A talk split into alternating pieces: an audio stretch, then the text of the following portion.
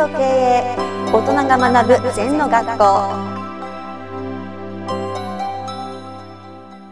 先生よろしくお願いしますはい、よろしくお願いします。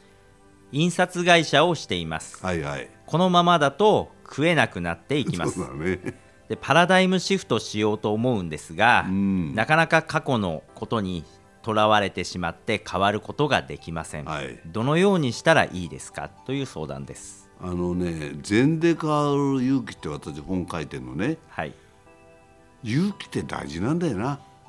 経営も勇気がないとダメだな。うんうんあの印刷会社厳しいですよ。はいペーパーレスだから。うんまあ突版でもね、大日本でもさんでもほとんど紙に印刷してませんよね。はいだからプラスチックに印刷したりガラスに印刷したり瀬戸物に印刷したりはい。福字に印刷したり、うん。だから紙に印刷するのが固定概念だな、うん。うん、だから例えばいろんなコンセプトを変えていかなきゃいけないな、うん。鉄道っていうのは荷物あの荷物を運ぶ一番だったのがはい。ある時トラック便になっちゃったり。うんある時は飛行機になっちゃったり。うんだからし手段の方がいっぱい増えてくるわけだよな。はい。コンピューターない時は手紙だとか紙だとか。やんなきゃしょうがないですよ、今度コンピューターボタンを押せばいろんな紙じゃなくてデジタル情報が入ってきちゃうじゃないはい。だから紙使わないんですね。うん。だから大きな風に言うともうコンピューターの発達にテレビがだ押されてなくなりますね、うん。それから新聞はあんなに紙に印刷してねえ人間が朝早く起きて配達するってこれ昔は新聞少年なんて美徳ですけどうんはい。今そんなことやないでメールで読めるわけですよ。うん。日経電子版だとか。はい。そうすると紙なくなっちゃうでしょ。うん。だからその事実を把握してはいで私はよく問題形成型き企業にしなさいって言うんだよな。はい。へばりついてへばりついていればいるほどうん。最後は倒産しかないよね。うん。はい。だから少し元気のいい時にうん。時代の流れを読んで違うパラダイム。はい。これに変化していかないと生きていけないってことですね。うん。これは事実ですよ。もうほとんどね。はいまあ最近は自転車が戻ってきた。はい。これ昔は自転車は移動手段で荷物運んだりなんかしたんですね。うん。で自転車っていうのは大事なんですね、うん。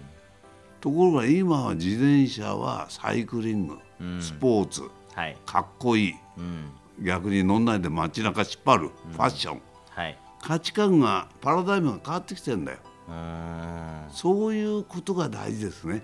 うん。今一番流通でいいのはまあウェブマーケットってまだ 7%8% ですけどはい。コンビニエンスですよね。うん。これが一番売り上げ上げてますよね。うん。どこ行ってもある。なんとかお客さんに便利だよつかはい。便利さを売ってるから。うん。前はなかったんですよ。うん。で前の酒屋さん今の機能で配達機能だけはないんですね。はい。今そのコンビニの中で一杯も飲めるしねコーヒーも飲めるし、パンも買えるしはい。椅子もあるし、うん。まあ、オリンピックコロナでねこうなっちゃったけどあれがきちんとやったらコンビニはすごかったと思います。なぜかって言ったら英語がしゃべる人間を置くとはい。道案内できますね。はい。でトイレがありますよ。はいそれから物はとりあえず安く手に入るじゃないですか普通の値段で。うんはい。だからもし観光客が大勢オリンピックで来たらうん。日本のコンビニは皆さんから喜ばれたんじゃないですかね。そうですねはい。だけど昔からの酒屋は来ないですよ。うん。それともう一個ね酒屋さんがダメだったら重たい荷物配達できないんですはい。後継者がいないから。うん後継者がいないとこはやっぱり滅びますね。うん。でさ酒屋の息子は酒屋になんないんですよ。ね重たいビール分担いで配達したり。はい。それが今みんなウェブマーケットでアマゾンだとかうん。楽天がやってくれるわけだ。水配達したりビール配達してく重たいものはそっちに頼んだ方がいいですね。そうですね。翌日来ますからうん。便利ですね。そういう時代が変わってんです。はい、うん。わかりました。先生ありがとうございました、はい、ありがとうございます。